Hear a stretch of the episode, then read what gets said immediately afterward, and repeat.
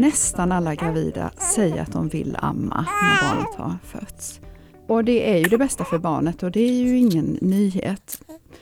Men amningen har gått ner och den sjönk i början på 00-talet och ligger idag i Sverige på en stabilt låg nivå. Beror det på att man vill dela matstunderna med pappan? Eller på sämre attityder i samhället när man sitter utanför hemmet och ammar? Kanske har det blivit vanligare med negativa kommentarer och blickar när man behöver amma på kaféet eller bussen. Och vad behöver göras för att stötta kvinnor bättre i deras amning? Det ska vi prata om i dagens podd. Och vi ska göra det tillsammans med Kristine Rubertsson som nyss klev in genom dörren här till vår studio. Vad kul att uh, ha dig här. Så mycket. Du är professor vid Lunds universitet i barnmorskans område. Och vad är det för områden som du intresserar dig mest för? Den officiella titeln är att jag är barnmorska och professor i reproduktiv, perinatal och sexuell hälsa. Men det innebär att jag arbetar som barnmorska på BB Hemma i Malmö, 30% av min tjänst. Och då gör jag hembesök hemma hos familjer under första veckan efter att de har fött barn. Är du också med vid förlossningen eller nej? Nej, det är jag inte. BB Hemma tar vid efter födelsen. Mm, och det är, du berättade ju tidigare att kvinnor redan under graviditeten, om man frågar då så är det 97 procent ungefär som säger att de skulle vilja amma. Mm. Men sen så ser vi ju att redan under första veckan så sjunker frekvensen ganska markant. Och vad är det då med de här hembesöken som kan underlätta att man kommer igång med amningen då, om, om det kommer hem någon efter förlossningen? Ja, när vi kommer hem så kan vi ju ge just den familjen, den kvinnan, individuella råd och stöd utifrån vad hon behöver och vad hennes barn behöver. Så det är väldigt vanligt att jag kommer hem och så ser jag att här finns det en bekväm soffa, då får kvinnan lägga sig i soffan och så kan vi visa hur man ligger tillbakalutad och ammar. Det brukar vara väldigt bekvämt och det tycker både barn och eh, mammor om. Så då kan man ju erbjuda det, att hitta en bra amningsposition. Och på så sätt så är det också lättare att slappna av och då rinner mjölken bättre. Och om man har sitt barn hos sig mycket, hud mot hud, mm. då ser man ju också när barnet signalerar att det vill äta. Och varför är det viktigt att vara noga med de här signalerna när barnet börjar att signalera att nu snart så är det dags? Jo, för att eh, det, bröstmjölk det bildas utifrån barnet, så ju oftare barnet äter, ju, ju mer produceras. Så då gäller det att försöka förstå sitt barn. Hur signalerar mitt barn att det vill amma? Och om jag då besvarar mitt barn så tidigt som möjligt så behöver de ju inte fundera mer, utan då kan de tryggt börja suga och svälja bröstmjölk. För barnen, oftast börjar de att signalera, de smackar med munnen eller de suger på sin hand eller någonting sånt som man kan se. Om man inte just då ser det utan väntar längre, då till sist så skriker ju barnen i högan sky. Ja, bara då är det full, full larmsignal. Ja, och det, det, det vet alla som har barn i närheten hur det känns, att det är väldigt jobbigt att lyssna på barn som skriker. Så att det, det är faktiskt bättre att starta tidigare, att försöka förstå de här tidiga, tidiga signalerna och att då erbjuda barnet bröstet. Så, och då hittar de oftast bra på ett lättare sätt. För de har, de har den förmågan redan när de föds. Det är ganska häftigt att se det när ett barn föds hur de letar sig till bröstet och hur de vet hur de ska göra. Och därför så har vi de rekommendationerna att barnen ska få möjlighet direkt efter födelsen att äta inom en timme. Men om de börjar skrika, då måste barnen liksom lugna ner sig innan de kan äta? Ja, för då är det, det är en sån fiffig process där hur man hittar bröstet, man ska gapa stort och om man då gråter då, eller skriker, då har man oftast tungan rakt upp i gommen och då är det mycket svårare att få det här bra sugtaget. Det som gör att mjölken släpps ut. När du som barnmorska ska hjälpa en kvinna att komma igång med amningen, hur gör du då? Ja, det är svensk forskning som har eh, videofilmat nyfödda barn direkt efter födelsen. Och då går barnen igenom nio stadier. Hur de söker sig till bröstet och hur de kravlar sig fram till bröstet, hur de tar ett sugtag. Och eh, det här har man visat att om man inte stör den processen så kan barnet själv inom en timme etablera fungerande amning och få i sig den första bröstmjölken. Och där är det viktigt att vi inte stör. Alltså att, att ni inte går in och tar tag i, i bröstet och tar tag nej, i barnet? Och... Nej, det är bra du säger det för att det finns ju kvinnor som har fått amningsstöd där man har hjälpt till, där man har tagit tag i bröstet och sen i barnets huvud och kopplat ihop. Och det är många som beskriver det negativt, att det blir en negativ upplevelse av det. Och, och eh, vi ska verkligen försöka att arbeta hands-off när vi ger amningsstöd och amningsråd. Men nu är det ändå lite mindre än 30 procent som inte ammar från början och det mm. behövs ju göras insatser då för att amningen ska gå upp. Jag tänkte att vi skulle börja ända från grunden med eh, varför är det så bra att amma? Mm. Det är så fiffigt så att mamman producerar precis den första hälsosamma kosten, skulle man kunna säga, som barnet behöver. Och eh, alla näringsämnen, precis allt som ett barn behöver de första sex månaderna, finns det i bröstmjölken. Amning har ju positiva effekter på folkhälsan och det är både för kvinnor och för barnen. Barn som blir ammade får mindre infektioner, luftvägsinfektioner, öroninfektioner. Och kvinnor som ammar får mindre risk för bröstcancer längre fram i livet. Så att det har goda hälsovinster att amma. Sen har det också fördelar för vår miljö och vårt klimat. För att det är mycket skonsammare för miljön med närproducerad bröstmjölk. ja, det är verkligen närproducerat. Mm. Och vad har WHO för rekommendationer om amning? Ja, WHO är väldigt tydliga att barn ska få amma inom första timmen. Och sen ska de få amma de första sex månaderna och inte få någonting annat än bröstmjölk och D-droppar. Och i Sverige är det ju där amningen har gått ner mest mellan fyra och eh, sex månader. Mm. Och det är faktiskt så lite som 15 procent som helammar då. Mm. Hur kan Kanske det komma sig liksom i ett så här väl informerat land? Det är till och med ännu lägre, för om man tittar på Socialstyrelsens statistik från 2021 så var det 12 procent som ammade fullt vid sex månader, fram till sex månader. Det är ju det som är rekommendationen. Ja, och då är det, det beror på väldigt många olika faktorer. Du har varit inne på det här, hur, hur är det att amma utanför hemmet? Om kvinnor ammar på en allmän plats och får nedlåtande blick blickar, om de känner att de måste planera när de ska lämna hemmet. Var ska jag nu kunna amma? Var finns det en trygg plats? Var kan jag sitta någonstans? Eh, det är ju en hel del kvinnor som beskriver att de får gå in på toalett och sätta sig och amma för att de ska ha någon plats att sitta på. Och det är inte schysst. Och det här har ni ju tittat på i forskarteamet. Eh, och det är det liksom 10 000 kvinnor som ammar eller som har ammat de senaste två åren som har intervjuats i Sverige och Australien och Irland. Och varför var det intressant att jämföra just eh, de länderna? Egentligen så det var det vårt forskningssamarbete som gjorde att det blev just de länderna. Man kan säga att det är ganska, Australien och Sverige är ganska likt när man tänker på eh, lagar och så, att man får amma överallt. Och Irland har låg förekomst, ännu lägre förekomst än vad Sverige har i amning. Så därför tyckte vi det var intressant. Men det är samma mönster som kvinnorna beskriver. Att de inte känner sig trygga när de ammar utanför hemmet. Och det fanns ju olika saker då som gjorde att det kunde upplevas som obehagligt att amma utanför hemmet. Och en av dem var ju den här ovälkomna uppmärksamheten som du pratade om. Och jag tänkte här att vi skulle lyssna till ett citat från eh, en av intervjupersonerna i studien. Jag kollade runt om mig och värderade omgivningen om det kändes tryggt och lugnt. Jag ammar inte inför främmande personer som jag anser verkar oberäkneliga eller har olämpligt beteende. Personer som jag tänker inte har vett att se åt ett annat håll eller som skulle få för sig att stirra på ett sexuellt sätt eller liknande.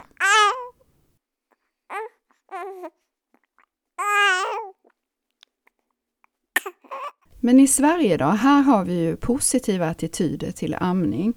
Men finns det också negativa attityder till att se kvinnor och bebisar amma liksom på restauranger eller i väntrum? Det vi gjorde var att fråga kvinnorna via en digitalt frågeformulär. Hur bekväm kände du dig att amma utanför hemmet? På en skala från 0 till 10. Och då sätter i medeltal kvinnorna någonstans vid 7.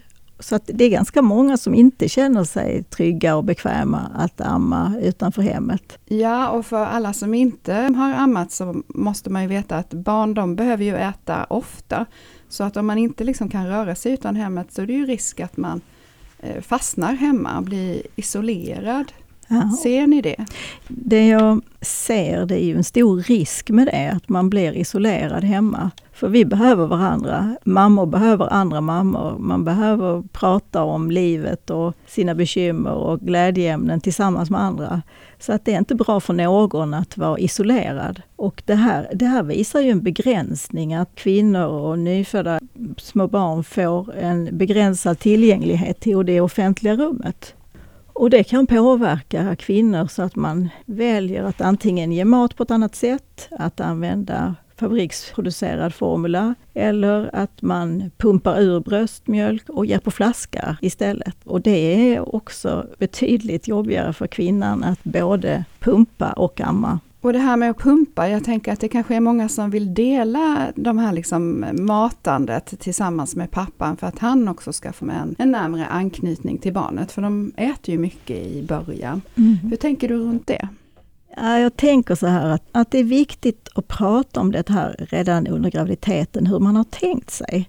För att dela exakt lika, det blir svårt när man är förälder och det är ju mamman som då kan amma. Och där tror jag att vi har gjort ett misstag också att vi pratar så mycket om anknytning vid amning. För det är ju så att man kan knyta an till sitt barn när som helst annars också. Om man bär sitt barn, man håller sitt barn, man sjunger för, för sitt barn. Då eh, sker det också anknytning. Så att den eh, anknytningen får partnern även om mamman ammar. Jämlikhet som att det har gått snett där? Det skulle man kunna säga. Man vill så väl med anknytningen att man tänker sig att det är bara mattillfället som skapar den där anknytningen och det är ett missförstånd. Och nu går jag tillbaka här till att amma utanför hemmet, för det finns ju också saker som vi kan göra eller säga för att göra så att kvinnor känner sig välkomna att amma. Och det var ju att känna sig accepterad av andra mm. och se andra som ammar på stan. Det var en jätteviktig faktor för att känna sig bekväm. Ja, vi frågade kvinnorna vad är viktigast för dig för att du ska känna dig trygg? Och det är att se andra kvinnor amma. Det är det de beskriver som allra, allra viktigast. Och vi kan ju själv tänka, när såg vi någon kvinna amma på stan eller någonstans där vi befinner oss? Det är inte så vanligt att man får göra det nu. Och det är sorgligt. Det är väldigt sorgligt när vi inte har den möjligheten i vårt samhälle. Och om samhället rekommenderar amning nu i sex månader, då måste vi också hjälpa till och ge stöd och visa att det här är bra. En del kvinnor föreslog att, de, att det skulle kunna finnas en liten skylt, du kan amma här. Att ett café kanske sätter upp en sån skylt för att visa att här, är det, här får du gärna sitta, välkommen hit. Ja. Och jag vet att i Australien så hade de gjort någon eh, reklamkampanj på TV som visade ammande kvinnor i positiva mm. situationer. Och då mm. slog det mig att jag ser inte heller några affischer eller något i sociala medier med kvinnor som ammar. Det känns borta där också. Jag läste faktiskt, det var också citat vår, från vår studie, att kvinnor önskar sig att kändisar ska amma och influencers ska amma, så att man får se det. Och nu pratar vi hela tiden om amning utanför hemmet. Men kanske är det ändå viktigare med de som man har nära sig, sin partner, mamma, svärmor, släkt och, och vänner. Och där kan man ju också få kritiska kommentarer. Ska du amma nu igen? Och... Det kan verkligen påverka kvinnor att det kan eh, få, eh, få göra så att kvinnor får dåligt självförtroende när man får höra det. Och egentligen finessen med att amma, det är att försöka förstå sig på sitt eget barn och hur det här fungerar med amningen. Vi har också en historia att bära på och det är ju den här idén om att barn bara skulle ammas var fjärde timme. Och då har du gjort en annan studie där du har intervjuat äldre kvinnor. Och här kommer det en dam på lite mer än 80 år som ska berätta om hur hon upplevde det. Ja, det här är Inger och hon minns hur det var när hon var på BB och hur barnen rullades in precis var fjärde timme. De kom in på en, rull, en, en rullvagn och lämnades över till mammorna och då berättar hon så här. Jag menar, eh, jag minns när man fick ju in barnen då när man skulle amma. Ja, mm. Och det var ju alltså så att det var en viss tid och sen ja. skulle de uh, ut. Mm. Till varje pris. Mm. Så jag minns att jag gömde Gunilla eller täcket över liksom och låtsades att uh, de hade varit och hämtat henne bara för att jag skulle få behålla henne längre. Och då ska man också säga att på den tiden så låg man på BB kanske en vecka. Så det var barnets hela första vecka. Man förstår ju att det var en stor eh, sorg för många, att det kändes liksom helt fel. Men det här med fyra timmars regeln, det lever väl inte kvar idag? Det är nog kvinnor faktiskt idag också som får höra det, att man ska glesa ut på amningen eller att man ska amma var tredje timme eller att man ska amma var fjärde timme. Precis som Inger fick höra. Och eh, det, det det tyder också på att det är en låg kunskapsnivå. Vi behöver bli bättre på det här inom vården också. Att inte styra amningen utan det är barnet som talar om för oss när barnet behöver äta. Men på barnavårdscentralen, då får väl kvinnorna uppdaterad information om att man ska låta barnet äta när det behöver? Det är, det är nog samma där, att det är olika var man, var man hamnar någonstans och om, om den den personalen man möter, vilken kunskap de har. För det, det är väldigt tydligt det här att om man ammar på barnets signaler så får man också ett mönster som mjölken produceras, barnet signalerar, mamman besvarar barnet och då blir barnet tryggt också. Och sen är det också så att man ärver amningsmönster i familjen, att man ammar ungefär lika mycket som ens egen mamma har ammat. Ja, det har visat sig att de kvinnor som känner till sin egen amningshistoria, eh, de ammar oftare. Så är det. Och det är ju också en sorg det, de, de kvinnor som berättar om att de försökte hålla sig till de här fyra timmarna eller att de försökte glesa ut eller hur de nu bestämde att barnet skulle äta, att det är en otrolig frustration i det. Och att då är det lättare att ta till eh, och ge pulvermat. Kanske också en känsla av att man själv då har misslyckats med sin amning när man försökte här med var fjärde timme och så kanske man inte vet hur man då kan stötta nästa generation. Ja, och det, det är faktiskt en del kvinnor som har skrivit och gett förslag på att ja, men det här med amning borde man ju få lära sig redan i grundskolan. Så att man vet hur det fungerar, att kvinnor kan producera bröstmjölk och hur det går till. Vad finns det andra för faktorer förutom ja, det sociala arvet om vilka som ammar? Handlar det om eh, utbildning eller inkomst, unga och gamla mammor? Ja, om man, om man tittar eh, på statistik i Sverige hur det ser ut så är det fler högutbildade kvinnor som ammar. Och sen kan man titta på riskfaktorer och då kan man säga att kejsarsnitt har, kejsarsnittade mammor har eh, svårare att komma igång med amning. Och det kan man ju fundera om det är för att vi skiljer mor och barn åt efter kejsarsnittet, att inte de får vara tillsammans. Vi känner till framgångsfaktorer för amning. Ja, vad, vilka är det? Ja, det är bland annat att man inte skiljer mor och barn åt. Och till exempel vid kejsarsnitt så är det på flera ställen som man gör det nu. Barnet får gå iväg och mamman får vara för sig själv och då kan det dröja en stund innan, innan barnet får komma till sin mamma. Men, men handlar det om timmar då, alltså, alltså på operationsbordet? Det kan det göra. Det finns de som, som prioriterar amning och då kan barnet få lov att amma direkt efter födelsen. Men det kan också vara så att barnet får gå iväg någonstans tillsammans med partnern och så får mamma vara för sig själv. Och sen kan det dröja innan de träffas igen. Och då är det svårare för kvinnorna att komma igång med amning. Det är därför WHO rekommenderar att man ska amma inom första timmen. Då kommer man igång lättare med bröstmjölksproduktionen. Alltså det var en faktor, hud mot hud. Så det får man önska sig då att få amma direkt och ha barnet hos sig? Ja. Om, om man behöver göra ett kejsarsnitt? Ja, det ska man göra.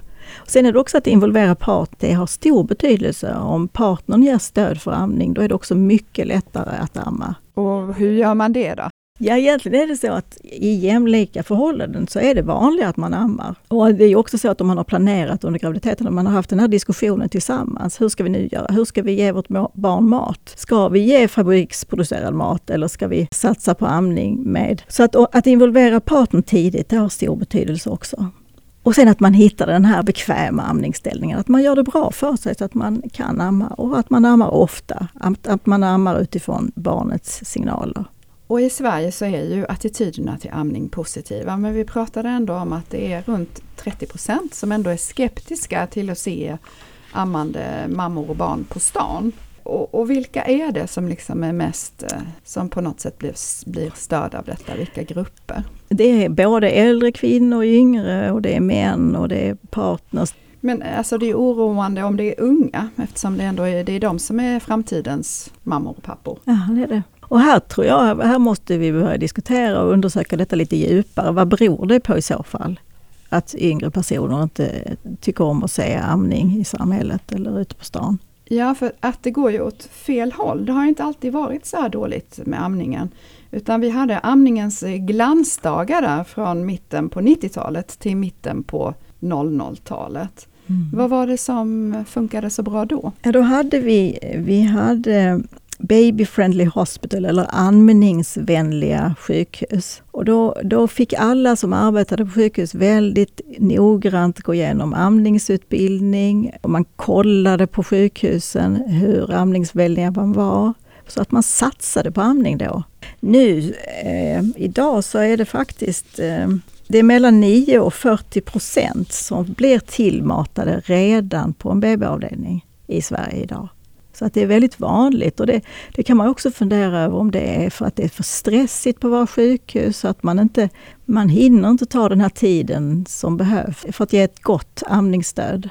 Alltså de allra flesta hade som kunnat amma med ett gott stöd. Men sen så finns det också de som inte eh, faktiskt kan amma och vad finns det för olika anledningar? Så det är väldigt få som inte kan amma. Det är klart att om man har gjort bröstkirurgi, att det kan vara någonting som gör att det är svårare att amma. Det kan vara kvinnor som äter vissa mediciner som inte fungerar, för att då går det över i bröstmjölken till barnet. Men sen är det också när man har en traumatisk förlossning kan det vara jobbigare att komma igång med amning. Om man har blött mycket kan det också vara jobbigare att komma igång. För att man är helt slut? Ja, ja för att man är helt slut. Så det har du helt rätt i. Och då behövs det ju ännu mer stöd. Och sen så finns det ett nytt syndrom som var alldeles nytt för mig som heter DMER. Mm, och det är när kvinnor får, precis alldeles i början när de börjar amma, får väldigt obehagliga känslor av ångest. Det är nästan som det är någon som kan, kan beskriva att man nästan tror man dör. Alltså det är väldigt, eh, väldigt ångestfyllt. Det låter nästan som en panikattack. Ja, nästan. nästan. Ja. När kvinnor beskriver det så är det så. Och det, det går över. Det kan vara precis alldeles i början som det känns så. Och kvinnor som har fått höra talas om det här och förstår vad det är, kan tycka att ja men det är okej, okay, jag, jag klarar det här ändå, jag fortsätter amma. Och andra kanske slutar amma för att det här är så obehagligt. Men det är ett fåtal som har det här DMR. Och det utlyses liksom av att mjölken rinner ut? Ja, eller? hormonellt. Och det har ingenting med förlossningsdepression att göra? Nej, det har det inte, men det, känslorna är ju väldigt lika. Alltså ångest eh, känns ju väldigt obehagligt och det kvinnor som har en depression har ju också ångest ofta. Så det, det kan vara att man mixar det. Men sen är det faktiskt inte alla som vill amma.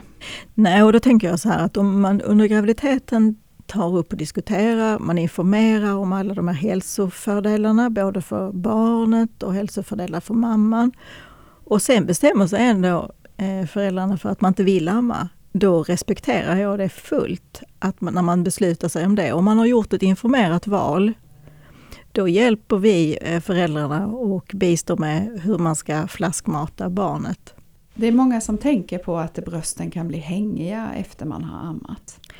Ja, och då är det ju så att brösten förändras redan under graviditeten. Och det är klart sen efter att eh, kvinnans kropp förändras med åldern så förändras ju brösten också. Så det är inte själva amningen där utan det, det, är liksom redan, det har redan hänt? Ja, det kan man säga. Vad säger kvinnorna själva? Vad vill de ha för stöd för att, för att amma? De vill ha kunskapsbaserade råd. Alltså de vill att vi bygger våra råd på evidens. De vill bli lyssnade på. De vill ha individuella råd. Och det är därför jag tycker det är så fint när vi kan komma hem till familjer. För att då kan vi ju sitta hemma i deras egen soffa och ge individuella råd. Att försöka förstå den här familjen. Vad behöver de? Vad behöver den här kvinnan? Vad behöver det här barnet?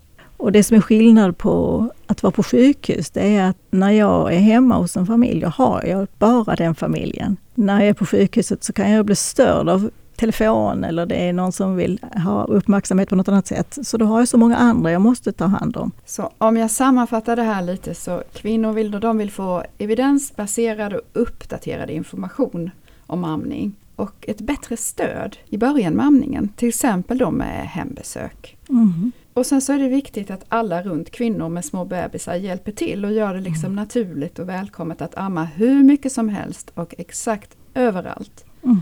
Så från och med nu då så är det förbjudet med kritiska kommentarer. Det spelar ingen roll om man bara råkar vara i närheten på stan eller om man är svärmor eller vän. Men har du något sista pepp till de kvinnor som idag väntar barn, om hur de kan förbereda sig? Jag eh, tänker så här att det är bra att läsa på. Läsa på och försöka förstå hur fungerar det här med amning så att man är förberedd redan innan. Och eh, det är ju en del kvinnor som har diabetes. De börjar redan under graviditeten erbjudas att kunna eh, pumpa ur bröstmjölk så att de har lite bröstmjölk med sig i frysen när de kommer till förlossningen. Och det är lite spännande det där att man, man tänker på det. Liksom, Jaha, kan man det? Ja, kan man det? Det, är, det är faktiskt, de allra flesta frågar det, kan man det? Ja, kan man. Eh, och de kvinnorna gör det för att de vet att deras barn oftast behöver mjölk direkt vid födelsen. Och varför det? Ja, det är för att de, de har oftast lite högre insulinproduktion när de föds, så att då måste de få mat direkt. Okej, okay, så då har man preppat där Ja, innan. då har man preppat. Ja. ja. Nej, men att läsa på och att eh, gärna prata med andra väninnor som har ammat om hur det var för dem och hur det gick till och hur det var. Eh, det, vi ska ju starta en ny vårdmodell i eh, Region Skåne där samma barnmorska ska följa familjen och den gravida kvinnan från graviditeten och genom födelsen och sen första tiden efter. Det låter som en dröm, men någonting säger mig att inte alla kommer kunna ta del av detta. Det här projektet som vi ska starta nu, det kommer starta under 2024 och då är det förlossningsrädda kvinnor och kvinnor som har uttalad oro och ångest och kvinnor som inte talar svenska som först ska erbjudas den här modellen.